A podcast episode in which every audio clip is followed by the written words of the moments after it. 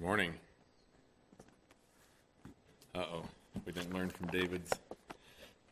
Good morning. There we go. I was blessed by the song service this morning.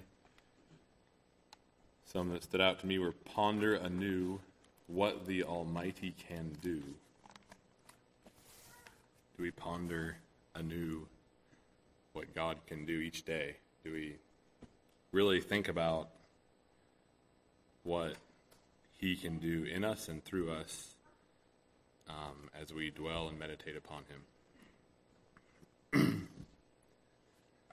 Also, song number 8, "Together We Seek Thee," touched on my topic today.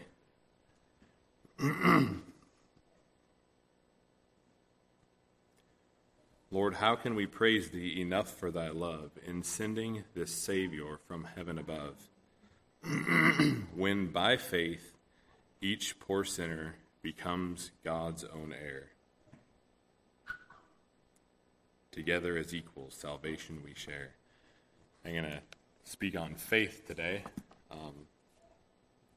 Listening to some messages and about just the gospel, and one of them had to do on faith, and it spoke to me, so that's where I'll be today. But I also thought, considering the message last Sunday, and Elvin being in Tennessee, I thought it'd be good if we could all rise and have a little time of prayer. If 3 or 4 brothers want to pray, especially, well, for our service, that God would meet with us, but also that He would be in that gathering there and that the speaker's there.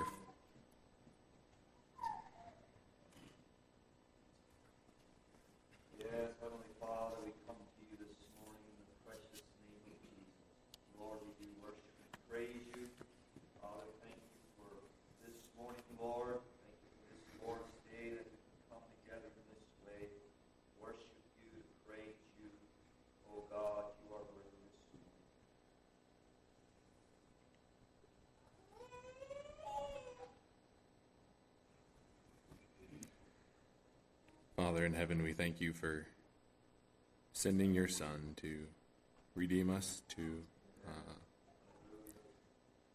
pay our penalty on the cross, for shedding His blood that we might have remission of sins. And I pray as we meet today that You would be here, Your Spirit would be upon us, and we would hear Your still small voice speaking to our hearts. Pray You would further Your kingdom and Your word as it goes forth. Pray also for Brother Elvin as he's preaching today and throughout the week, that You would strengthen him, protect him from the enemy, and just give him a peace and a calm and a rest of, that he is in Your hands, and give him unction, and also help him to clearly articulate the message You have laid on his heart. Pray all these things in Your name. Amen.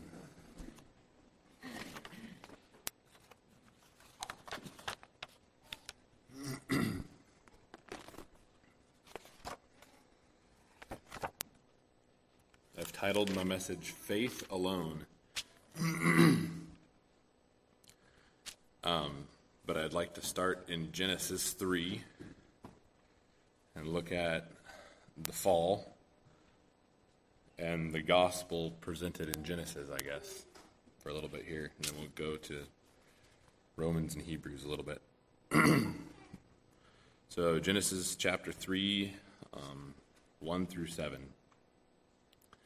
"Now the serpent was more subtle than any beast of the field, which the Lord God had made. And he said unto the woman, Yea, hath God said, Ye shall not eat of every tree of the garden? And the woman said unto the serpent, We may eat of the fruit of the trees of the garden, but of the fruit of the tree which is in the midst of the garden, God hath said, Ye shall not eat of it, neither shall ye touch it, lest ye die. And the serpent said unto the woman, Ye shall not surely die, for God doth know that in the day ye eat thereof, then your eyes shall be opened, and ye shall be as gods, knowing good and evil. And when the woman saw that the tree was good for food, and it was pleasant to the eyes, and a tree to be desired to make one wise. She took of the fruit thereof, and did eat, and gave also unto her husband with her, and he did eat. And the eyes of them both were opened, and they knew that they were naked, and they sewed fig leaves together, and made themselves aprons.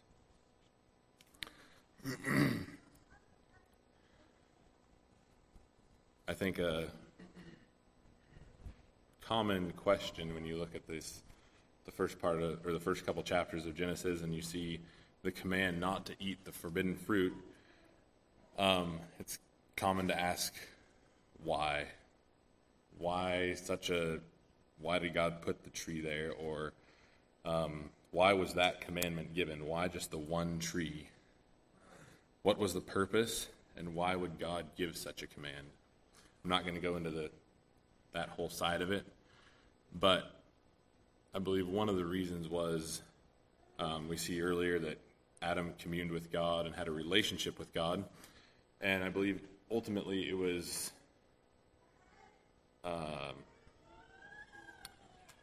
because the view of I'm trying to get my thoughts here,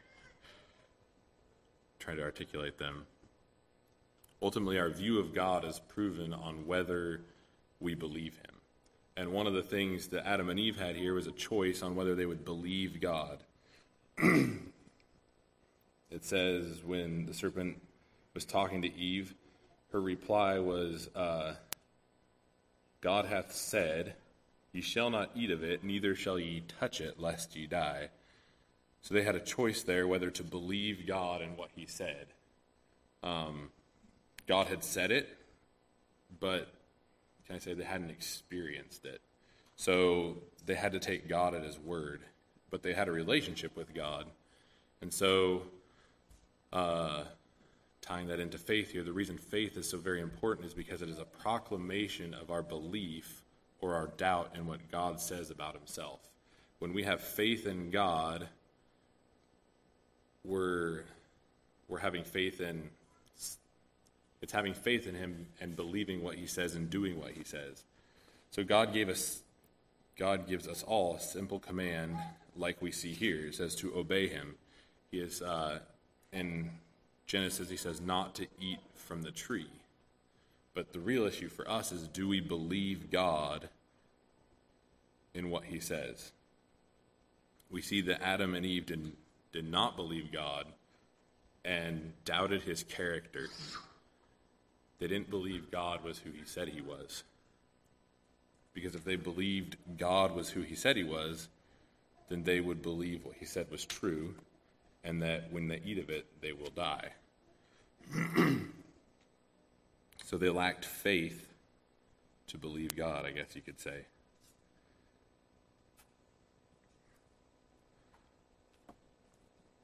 One example, kind of touching on the character side, is I have a good friend back out in Washington, and him and I did a lot of things together, and I guess you could say we trusted each other a lot. I trust his character. If he came in right now and asked me for my keys for my car, I'd give him my keys. I wouldn't doubt his character of what he was going to do. I probably wouldn't even ask him what he's going to do with the car. I'd be like, okay, he probably just needs to move it. Just give him my keys. That is a simple example of knowing somebody's character. I know I've spent time with him. I know who he is, per se, and I trust him with the keys, and I know if he says something, he'll do it. In the times we're living in right now with all the upheaval and political upheaval and coronavirus and all those different things, many are asking, what is God doing? And they're questioning why things are going the way they are or things like that. I wanted to read first 23 and 24 also of Genesis 3. I'm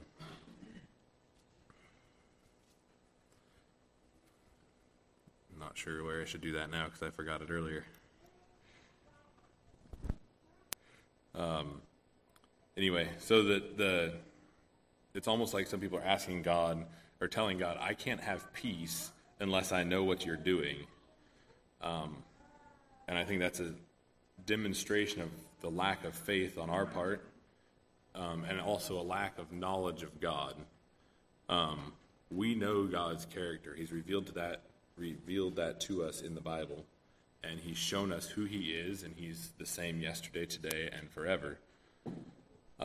So when we tell God, I can't have peace unless I know what you're doing, that's not having faith. Because we know his character, we do not need to know what he's doing, because we know whatever he is doing is right.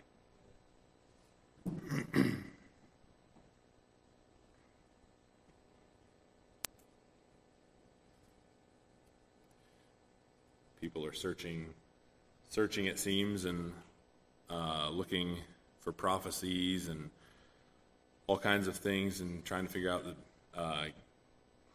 how to get direction, what they think God is doing. But what I think we should really be looking at is the attributes of God and studying the character of God, because knowing who he is gives us rest and trust in him. I might read Genesis 3:23 and 24 now. So this is after the fall, after they've eaten the fruit. And it says, Therefore the Lord sent him forth from the Garden of Eden to till the ground from whence he was taken. So he drove out the man, and he placed at the east of the Garden of Eden cherubims and a flaming sword which turned every way to keep the way of the tree of life. We look at these verses back in 1 through 7.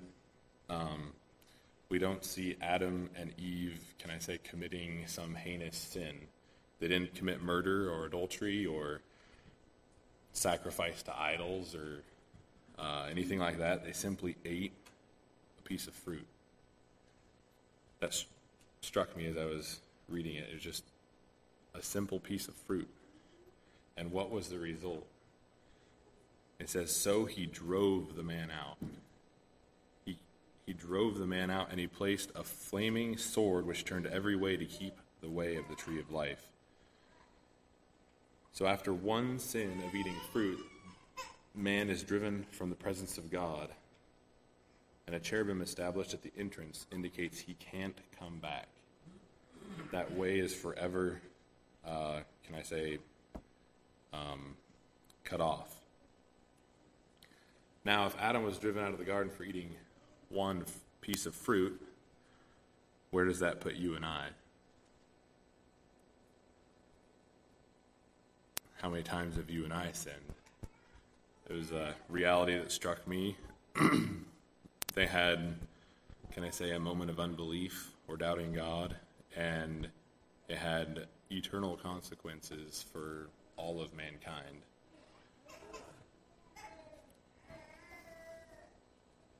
So what does all this have to do with faith alone? Well, if it's not faith alone based upon the work of another on your behalf, there is no hope. So if man was driven from the garden for one sin and shut out from the presence of God, how do you and I expect to return to God by our own works when just one sin is enough to make works void? If one simple sin of eating a piece of fruit has made, all the works of Adam void and driven him from the presence of God out of the garden, what are we to do? Our works are nothing. If you go back to Genesis 2:16 and 17,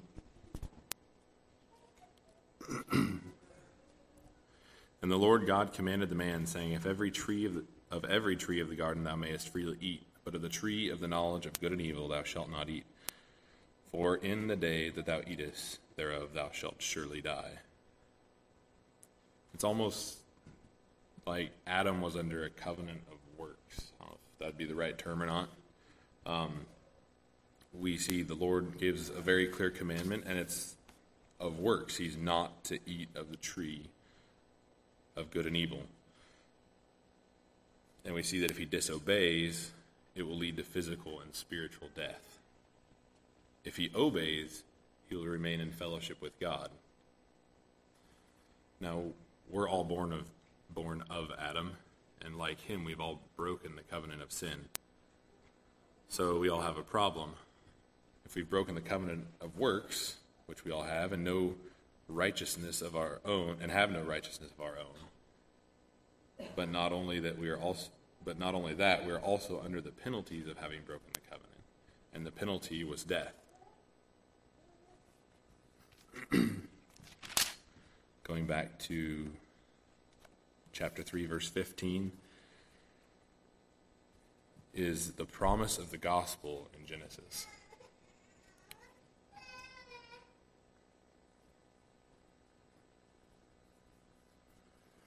It says, "And I will put enmity between thee and the woman, and between thy seed and her seed, and it shall bruise thy head, and thou shalt bruise his heel." For us to be saved, the covenant of works must be fulfilled, and our penalty must be paid. And it's only through our older brother Jesus that we can be saved. I am saved by his substitution, who did for me what I could not do. One, he lived a perfect life under the covenant of works that I could not live, and that solves half the problem. Not only was I a lawbreaker, but I was under the penalty. I needed Christ to live for me, but I also needed his substitution to pay my penalty. I needed a substitute to pay my penalty. And so the second point, the other half of that is he died for me under the penalties that I had broken. So he paid, one, he lived a perfect life and then for me, and then two, he died for me to pay my penalty. And he has done a perfect work. And that perfect work becomes ours. How? By faith in Jesus Christ and through faith alone. I'd like to turn to Romans chapter 3.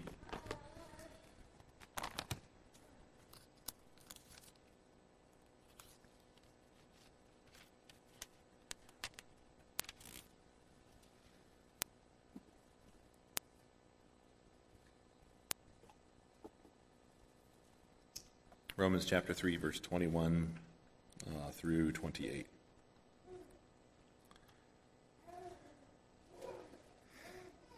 "But now the righteousness of God without the law is manifested, being witnessed by the law and the prophets, even the righteousness of God, which is by faith of Jesus Christ unto all and upon all them that believe, for there is no difference. For all have sinned and come short of the glory of God, being justified freely by his grace through the redemption that is in Christ Jesus, whom God hath set forth to be a propitiation through faith in his blood, to declare his righteousness for the remission of sins that are past through the forbearance of God. To declare, I say, at this time his righteousness, that he might be just and the justifier of him which believeth in Jesus. Where is boasting then? It is excluded. By what law? Of works? Nay, but by the law of faith. Therefore we conclude that a man is justified by faith without the deeds of the law." We're justified by faith in Jesus Christ, so it says,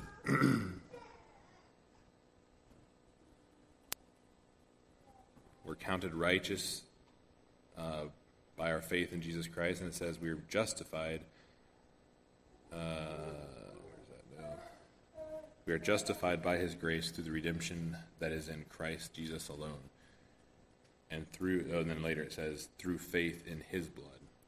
So that's his atonement, or his atoning sacrifice, and paying his penalty, or our penalty, on the cross.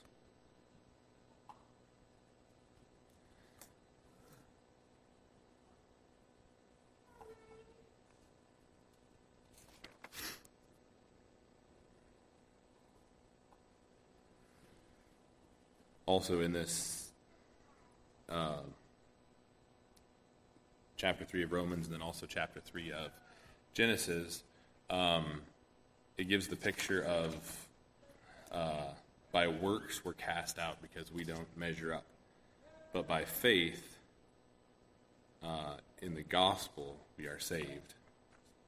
So when we're talking to somebody about salvation through faith alone, we can appeal to the law and point to the verses that point out sin. But first, to have faith, I think we need to point to the character of God. Since God is totally holy and totally righteous, one sin and one sin alone is enough to break that fellowship with God and man. And no amount of works can bring salvation because God is totally righteous and totally just, and one sin alone is enough to alienate us from him. And it's only through the perfect work of God and through faith in that perfect work of his Son, Christ Jesus, that we can have access to him. I heard a quote by somebody that says, "There's only one hero in this story, and that's Jesus Christ." In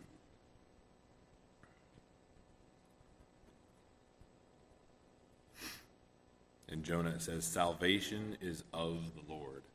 God has bought it. God has orchestrated it that we can have access to him. Now I'd like to look at a verse in Psalms 130, verse 3.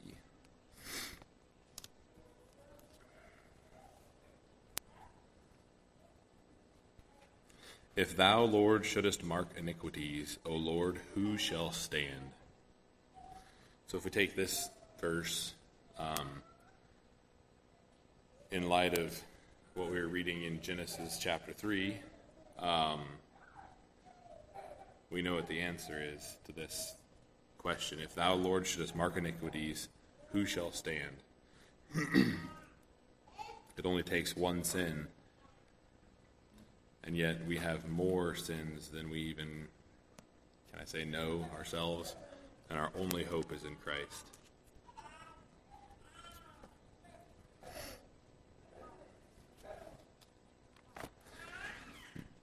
Man entertains the thoughts that they can be saved by their own works, because if they don't know who God is, they think God is like them. I heard one guy use this example.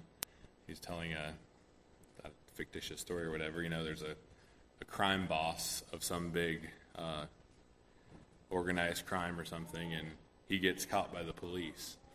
And he's totally calm. He's not worried. He's acting just nonchalant, and they arrest him and they put him in prison, and he still seems to have no fear, and he doesn't seem to faze him at all. And what they don't know is he's bought off the judge.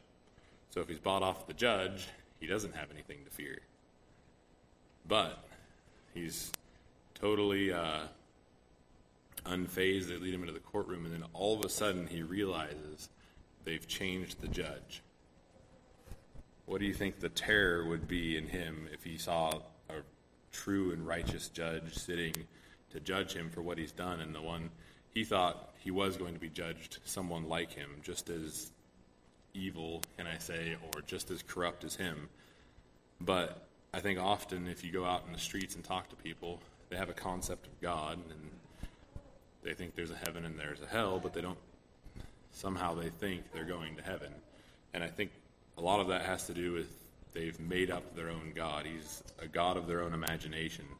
They've created a God in their own image, and they have no problem with Judgment Day because their God is just like them. Lenient and, yeah. So, given the story and things like that, what will be their terror on Judgment Day when they realize it's not the case? I think too often, even in my life and in our lives in general, we can often not have a right view of God, and that doesn't put the fear of God in us because we have a tendency, to bring God down to our level instead of looking at him for who he is.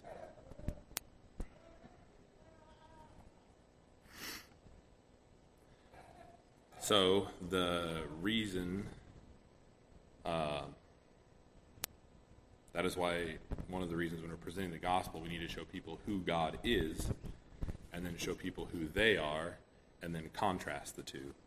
Because when you do that, there's no argument about salvation by works. You can't have somebody say, yeah, I'll go to heaven because I haven't done anything really bad.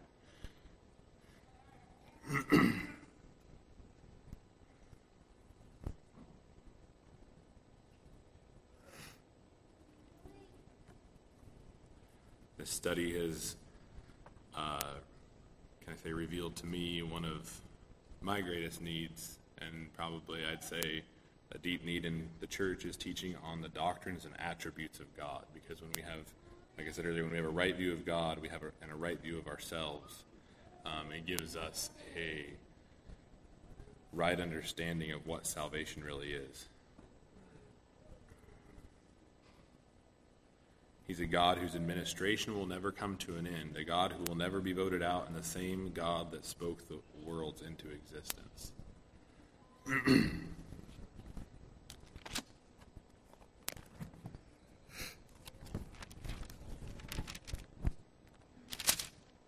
Going back to Romans 3, or just Romans in general, I guess.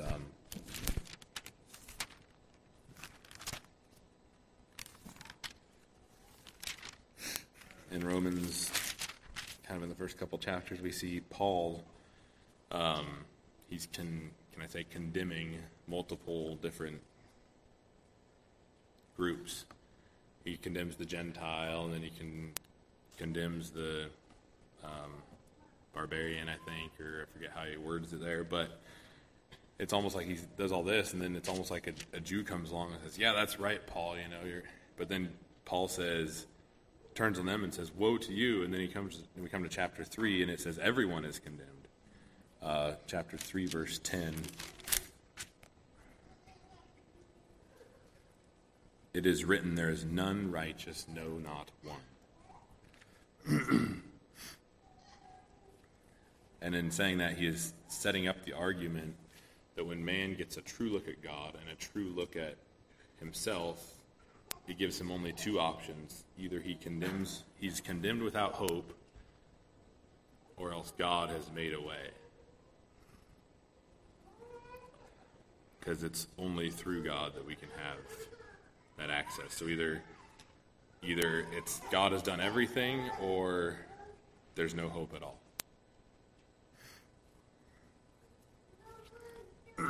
So in closing, I'd like to go to Hebrews 11. And then jump back to Romans 4 a little bit right at the end.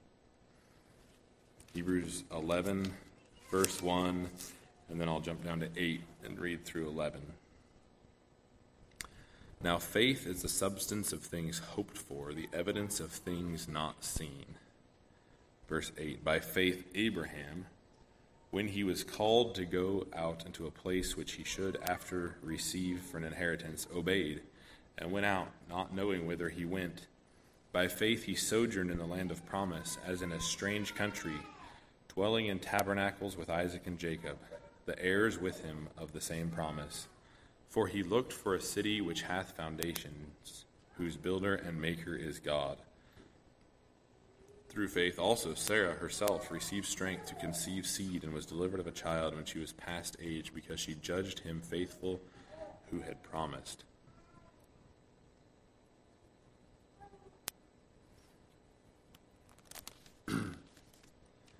That's looking at Abraham and Sarah's faith, and then going back to Romans 4, it talks about Abraham again. Starting at verse 17. As is written, I have made thee a father of many nations, speaking of Abraham, before him whom I believed, even God, who quickeneth the dead, and calleth those things which be not as they were, as though they were. Here, Paul is talking about Abraham, but he's also talking about the character and work of God.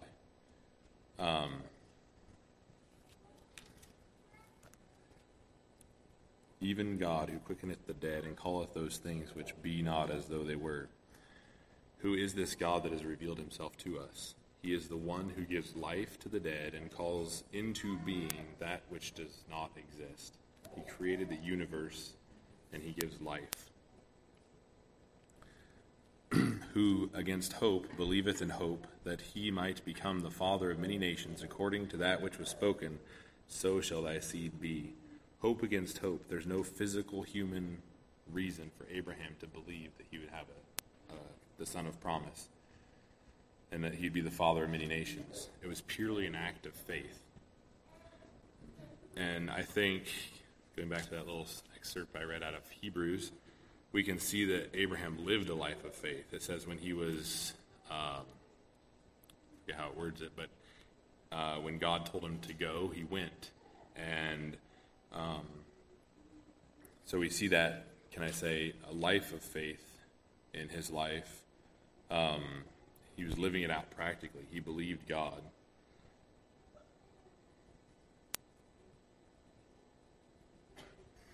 Going back to where we started at with Adam and Eve, God said, if you eat of the tree, you will die. That was, they had to go on faith. They had to believe God for what he said, and they had to trust his character, just like Abraham had to.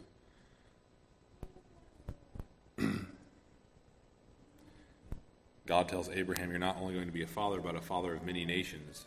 But Abraham had no evidence or reason to believe it, except that God had spoken it, and except for the fact that he knew God's character. He had a relationship with God, and he could trust him. He had faith. Verse 19, and being not weak, right there it says, and being not weak in faith, he considered not his own body now dead, when he was about 100 years old, neither yet the deadness of Sarah's womb. Not only was there no evidence, but there was evidence to the contrary. He looked at himself and Sarah, and he's like, he could have looked at himself, I should say, and said, this is impossible. There is no way this is going to happen. But then in the next verse it says, he staggered not at the promise of God through unbelief, but was strong in faith, giving glory to God. Instead of looking at the circumstances around him, or at what he could see with his physical eyes, he actually gave glory to God. And being fully persuaded that what he had promised, he was able also to perform. I think that goes back to Abraham knowing God's character, because he said, being fully persuaded that he had promised, he was able also to perform. He knew that God, if God said it, it would be done.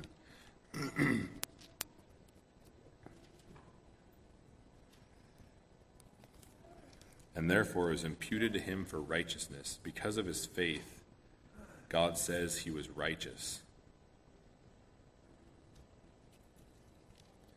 Now it was not for his sake alone that it was imputed to him, but for us also, to whom it shall be imputed, if we believe on him that raised up Jesus our Lord from the dead, who was delivered for our offenses and was raised again for our justification.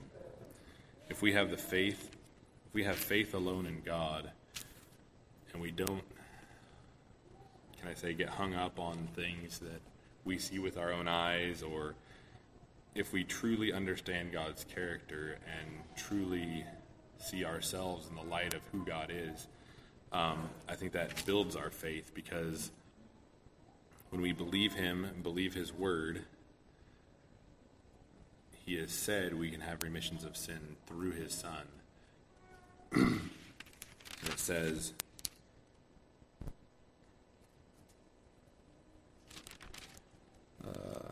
who was delivered for our offenses and was raised again for our justification. So we need to have the faith of Abraham but to have faith, I think we also need to know our God and know who he is and what he has done for us.